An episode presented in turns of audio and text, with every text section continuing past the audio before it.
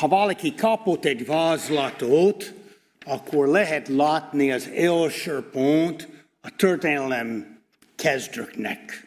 Én azt gondoltam, hogy ilyenkor vasárnap délután, szilveszter után egy jó hosszú történelem lecke, azzal jól tudunk kezdeni. Igen? Mindenki fog ébren maradni. Jó. Jó, akkor első kérdés. Ki volt a király Magyarországon ezerben? István, köszönöm szépen. Következő kérdésem. Mátyás mikor lett a király?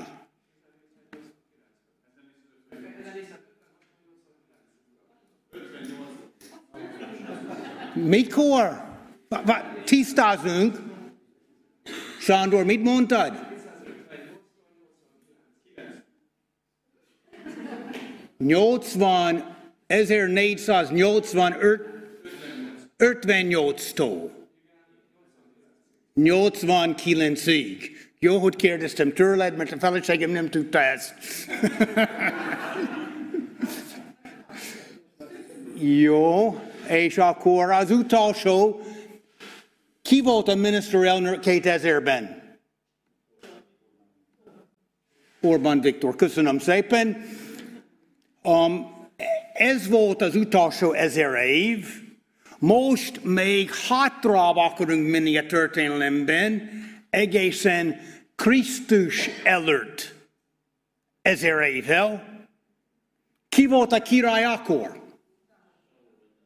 Saul vagy Dávid. Jó, akkor van egy kép reménység szerint, ami segít minket ebben, akkor itt lehet látni azt a ezer, pont az volt, hogy, hogy Saul átadta, vagy Dávid átvette tőle, ahogyan nézünk ezt, hogy ki volt a király ezerben Krisztus előtt. Akkor most ugrunk kb. ugyanannyi idő, mint István és Mátyás között, és érkezünk Krisztus előtt 536-ra, vagy mondjuk 536-ra. Akkor mi történt akkor? Jó, és, ma, és más mi történt? A zsidók visszatér, akkor következő kép, mert ez egy kicsit nagyobb, és akkor látjuk, hogy, hogy volt több hullámban, amikor mentek el fogságba, és volt több hullám, amikor visszajöttek. Az egyik, amikor visszajöttek, az 536-ban Krisztus előtt. És amikor ők hazajöttek, akkor volt egy feladat, hogy kell a templomot újból építeni, de valahogyan sok ellenállás volt, és az nem történt. És most érkezünk 1000 vagy 520-ra, és um, 520-ban látjuk, hogy volt két proféta. Az egyik, akivel olvastunk ebből az ige szakaszból most, Hagéus, a másik Zakarias. Zakariassal nem fogom foglalkozni most, csak amit a Hagéus mondott. Akkor menjünk tovább 500 év, és ki született? Jézus. Kb. Szóval so úgy mondom, hogy, hogy azért jó látni ezt, hogy amikor mi gondolkodunk a magyar történelemről, mi kezdjünk ezerben, utána kb. 500-ban volt a Mátyás király, és utána érkezünk a mai napig. Ezer év. Ha néztünk ezt az első rise, akkor azt látjuk, hogy az Izrael történelemben az is egy ezer év, amit látjuk, amitől Dávid volt a király, addig, ameddig Jézus nem jött a földre. És mi most kb. a kettő között vagyunk. És akkor ez volt az idő, amikor a nép, a nép visszatért a, az ígért földre. Jó, elég a történelemből, mert akkor mindenki fog nagyon gyorsan elaludni. Akkor Itt látjunk az első két versben, hogy Isten szólt. Akkor az egyik kérdés, amivel kell gondolkoznunk, hogy milyen Isten? Kicsoda ez az Isten? A, a napokban lehetséges, hogy ez nem a legtudományos dolog, de, de láttam valamit a Facebookon. És, és ott volt két hóember. Sajnálom, a legtöbb ember itt Magyarországon ebben az évben meg nem tudtunk készíteni hóembert. Um, van olyan az én családomban, aki nagyon remeli, hogy januárban lesz lehetőség hóembert készíteni. De volt ez a két hóember, és beszéltek egymással. És az egyik kérdezik a másiktól, hogy ki készített minket. Jogos a kérdés. Egy felnőtt készített minket, vagy csak egy gyerek készített minket? A másik hóember válaszol. Senki. Csak ahogyan leesett a hópelyhek az égből, így lettünk. Amikor mi azt, az nevetséges. Soha sem volt az, hogy a hópehelyekból csak úgy esnek, hogy van egy tökéletes hóember, ráadásul sapka is van, egy, egy sárga répa van itt az arcán, úgy, úgy néz ki, mint egy, egy van. Csak ahogyan esett a hópehelyek. Kérdezem valamit. Mi bonyolultabb? Vagy ki bonyolultabb? Egy élőlény, vagy egy hóember? Nyilvánvaló, hogy az élőlény sokkal bonyolultabb. De valahogyan mi, mint emberek azt mondjuk, hogy lehetetlen az, hogy a véletlenból van egy hóember, de mi azt mondjuk, hogy mégis az ember a véletlenból jött létre. Nem. Mi azt hiszünk, hogy van egy Isten, egy mindenható, és az a mindenható teremtett a földet. Az a mindenható teremtett téged. Nem csak a véletlenból jöttél létre. Ezzel kell kezdeni, amikor kezdjünk ezzel a profétával. Mert a proféta a minden ható Isten képviselője volt. A teremtő Isten képviselője volt.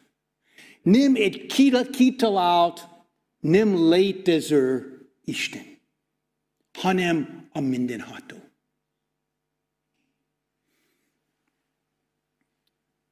És a proféta tovább ad egy üzenetet a mindenhatótól. És ő azt mondja a népnek, hogy valami nincs rendben veletek. Valami nincs rendben a te életedben. És utána látjunk, hogy a panasz az volt, hogy az Úr háza romokban van. És ti nem foglalkozol az én házammal, hanem amit olvasunk a negyedik versben, hanem mindenki foglalkozik a saját házával. És, és konkrétan azt mondja, hogy olyan házatok, ami fa bukorlattal díszített házak. Ez jelenti, hogy, hogy nem csak Adorján nem kell izgulni. A te házad nem ilyen állapotban van. Egy, egy fával díszített ház az, az, az, az, hogy minden a helyen van. A legnagyobb dízel van kidíszítetve ezeket a házakat. És ez volt az Isten vád a nép ellen. Ő azt mondja a népnek, hogy ahelyett, hogy foglalkoztok velem, mindenki csak foglalkozik saját magával. És azzal foglalkozik, hogy milyen az én körülményeim. És az a legfontosabb, azzal kell befekteni az időt, abba kell befekteni az energiát. És utána a következő versekben látjunk azt, hogy az emberek nagyon igyekeztek. Látjunk, hogy, hogy ő kimentek a mezőre, nagyon sokat arra um, vetették. De annak ellenére, hogy nagyon jó, nagyon sokat vetettek, kevés volt az aratnivaló. Utána mi azt látjuk, hogy, hogy nagyon sokat ettek, de nem jól laktak. Ital rengeteg volt, de meg mindig kevés volt ahhoz, hogy tudtak részeg lenni. Ezzel nem mondja, hogy jó dolog részeg lenni, csak azt mondja, hogy, hogy valahogyan annak ellenére, hogy próbálkoztak, nem sikerült. Az emberek igyekeztek valamire, de nem volt. Kevés volt a gabona, kevés volt a, a bor, kevés volt az olaj. Csak mondom, hogy esetleg hasonló helyzetek vannak ma. Kevés a benzin, kevés a földgáz. Lehetséges, hogy azt mondanak, hogy most már kevés lesz a, az áram, mert túl sokat használjuk abból, mert nem használjuk a földgáz. Mindig vannak problémák. Vagy van, van szó itt, hogy, hogy, hogy lényegében mindent megteszünk. Teszünk sok mindent egy táskába, csak a probléma a pénz, ahova teszünk a táska, a táska lukas. Esetleg az ember egy kicsit ezt érzi most az inflációval. Annak ellenére, hogy beteszem a pénz a bankba, az infláció magasabb, mint a kamat. Csak azért mondom ezeket a dolgokat, hogy látjuk azt, hogy, hogy egy olyan helyzet volt itt, annak ellenére, hogy 2500 évvel ezelőtt volt, ami nem teljesen más, mint a mi helyzetünk.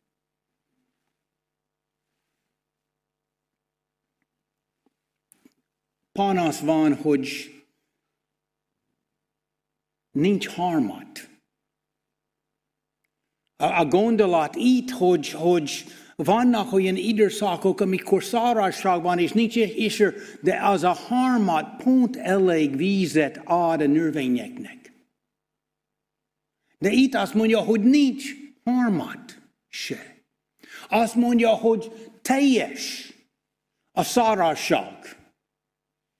Mi is egy kicsit ezt tapasztaltunk most nyáron. Itt Magyarországon is. Hogy kevés volt az aratni való a szárazság miatt.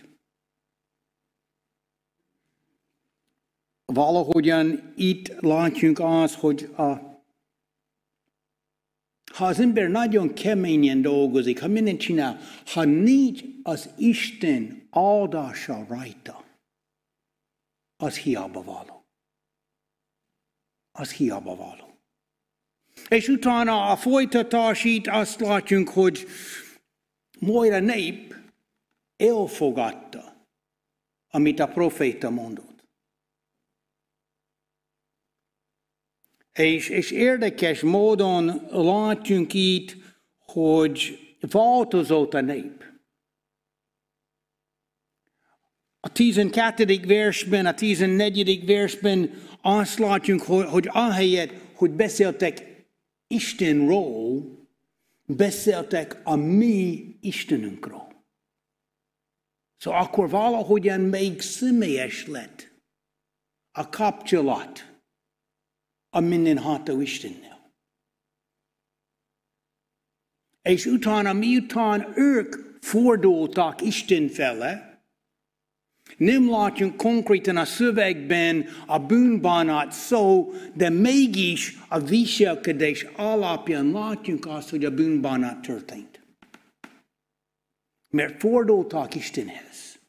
És utána azt látjunk a 13. versben, hogy az ingedelmesség miatt a visszafordulás Isten fele, akkor Isten azt mondja, akkor veled vagyok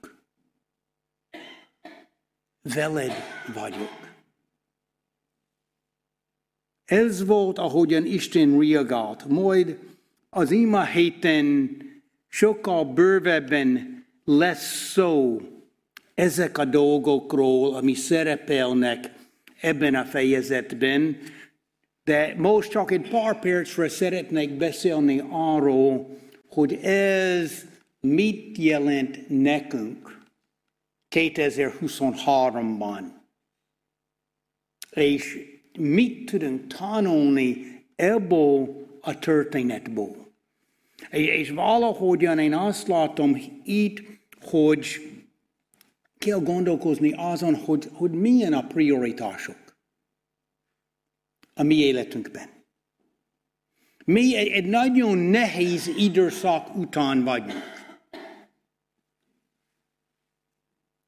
536 és 521 között egy nagyon nehéz időszak volt a zsidóknak, amikor visszamentek Jeruzsálembe.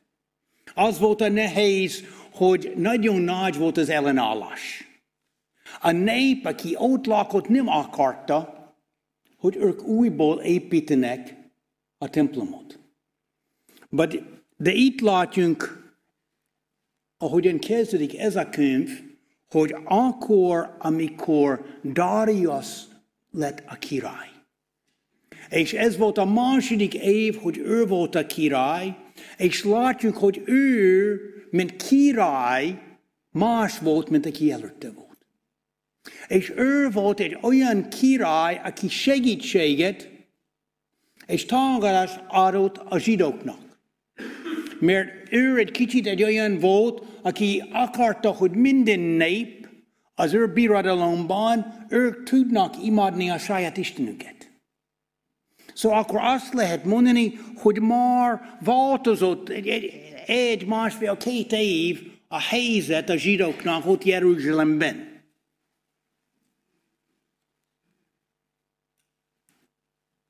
Három évvel ezelőtt, vagy majdnem három évvel ezelőtt indult a Covid.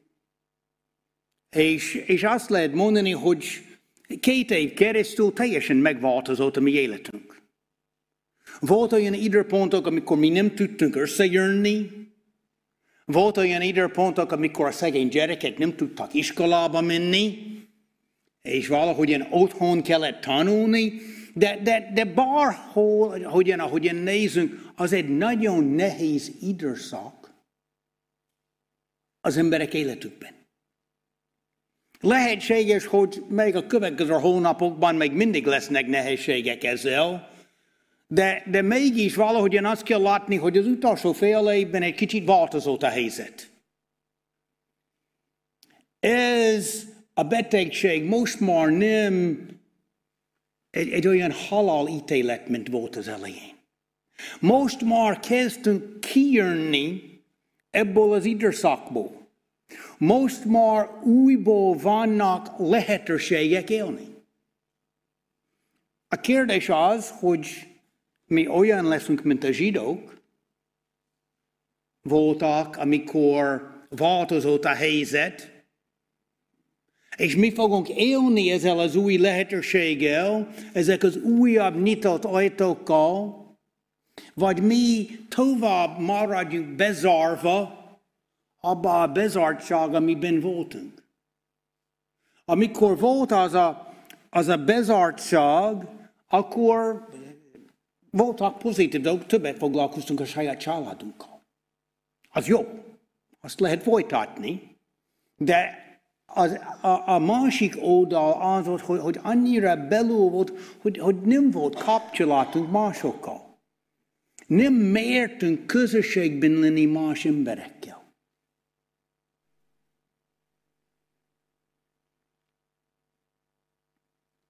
Ha én gondolkodom a prioritásokról a mi életünkben, esetleg az egyik területben ez a Covid időszak nem annyira befolyásolta, hogy milyen az én kapcsolatom Istennel.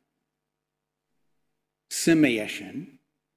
De mégis befolyásolta az, hogy mennyire tudtunk benni lenni a közösségben. De amikor mi kezdjünk ezt az új évet, mindjárt kell gondolkozni azon, hogy ebben az évben prioritás lesz az én életemben a kapcsolatom Istennel. Lehetséges, hogy az utolsó két-három évben a prioritás volt az, hogy túléljünk ezt az időszak. Vagy lehetséges, hogy a prioritás volt, hogy befejezem az egyetemet.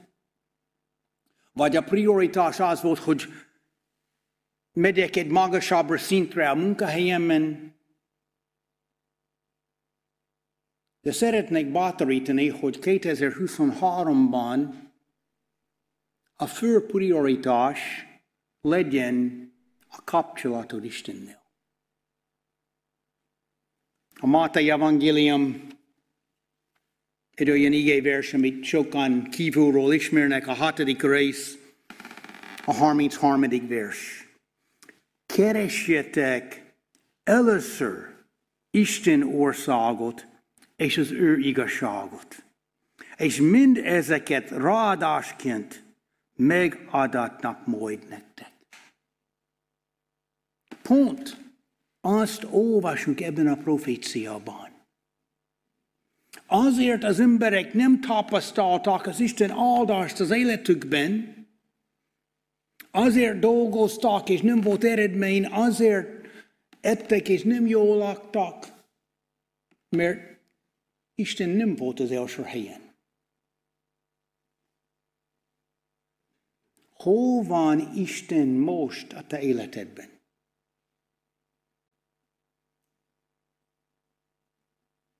Ő csak ott van, mint potkerek? Vagy ő a prioritás neked?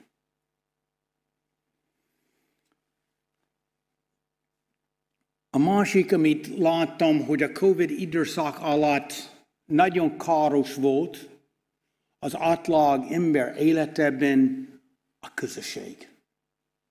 A közösség más hívőkkel. A példabeszédekben, a 27. részben, a 17. versben látjuk azt a kifejezést, hogy a vás élesíti a vásat. És, és mire, mire igaz van az, hogy mennyire szükségünk van egymásra.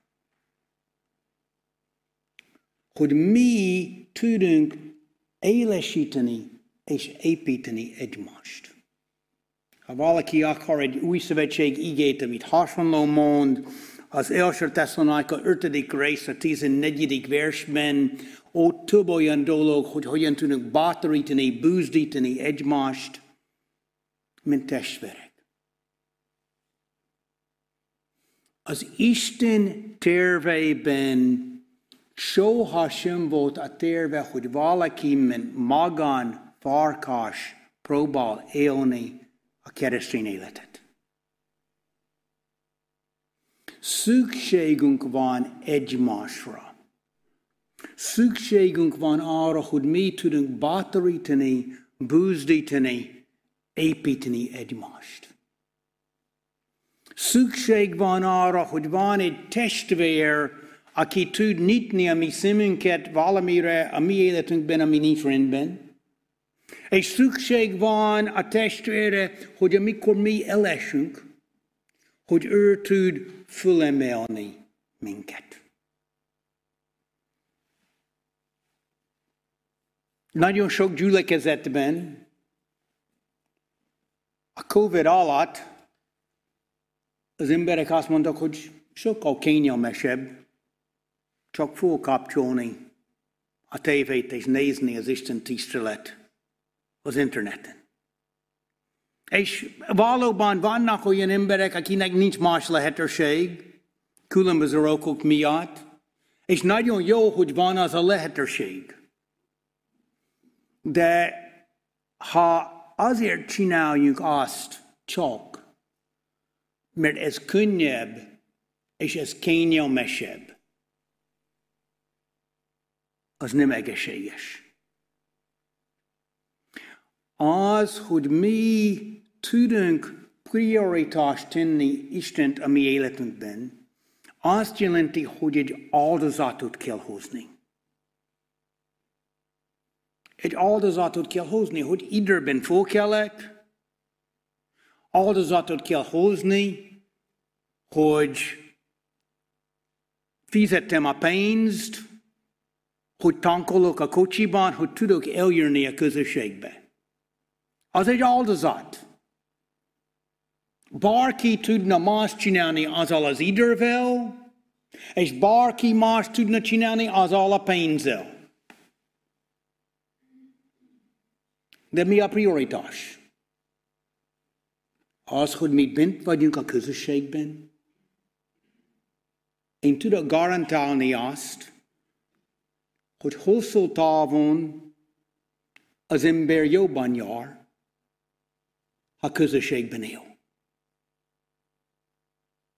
Mi a prioritás? A befejező gondolat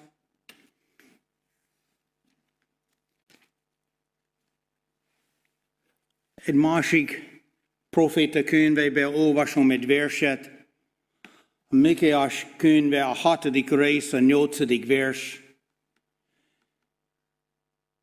Ember, megmondtam neked, hogy mi a jó, és hogy mit kíván tőled az Úr.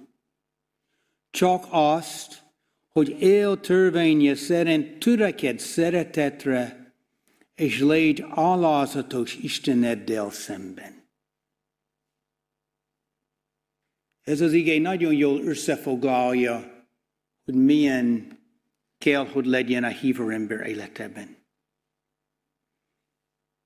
Egy hete, amikor együtt voltunk karácsonykor, akkor néztünk, amit Jézus mondott a hegyi beszédben, és csak egy gondolattal befejezem abból, hogy Jézus bátorította az embereket, hogy menjen a második mérföld. És szerintem ez egy lehetőség nekünk ebben az évben, hogy fel kell tenni a kérdést, hogy mik azok a területek az én életemben, amit láttam, hogy én tudok menni a második mérföld. Mielőtt befejezem imádsággal, szeretnék adni egy percet mindenkinek, van egy vázlat előtt, egy sok ember előtt van esetleg egy tó, és gondoljál, és esetleg írd be egy-egy gondolat magadnak. Prioritások az én életemben. Mit vár tőlem Isten ebben az évben az én kapcsolatomban vele? Mit vár tőlem Isten ebben az évben az én kapcsolatom a testvérekkel,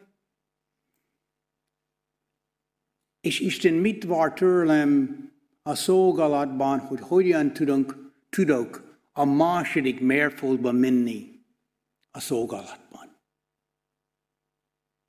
Ahol vagy most, mielőtt alszunk, egy percben csak írjad le egy-egy gondolat magadnak ezek a dolgokról.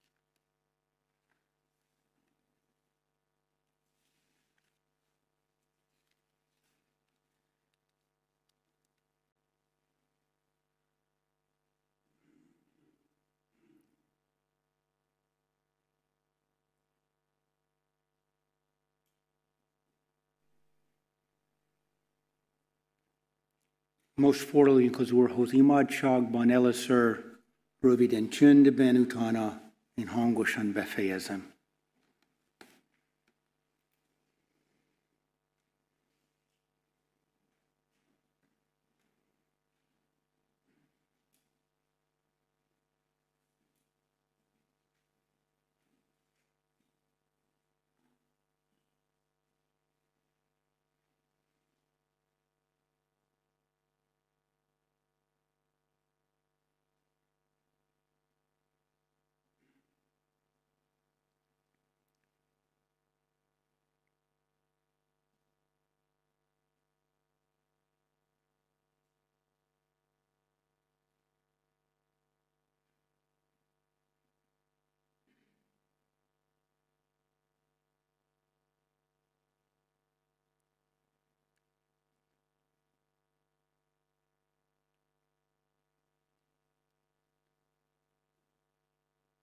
Édesatyánk, amikor olvasunk az igét ebben az évben, kérjünk, hogy szól hozzánk. Ne legyen az, hogy a olvasásban csak azt csináljunk, hogy menjünk szövegről szövegre, vagy szóról szóra, hanem segíts, hogy mit tudunk látni azt, hogy az igé által te szólsz hozzánk. Kérjünk végezd a munkát a mi szívünkben, hogy mit tudunk látni az üzenet tőled. És kérjünk, hogy taníts minket, hogyan tudunk közösségben élni egymással, hogyan tudunk szeretni egymást, építeni egymást,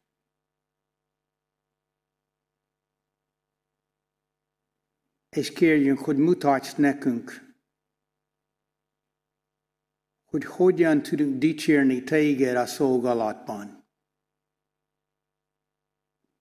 Hol van az a hely, ahol mi tudunk minni egy második mérföldet. Köszönjük, hogy Te vagy a mi mennyei atyánk. Kérjünk, hogy ebben az évben mélyítsd meg a mi kapcsolatunk veled. Ezt kérjünk Jézus Krisztus nevében.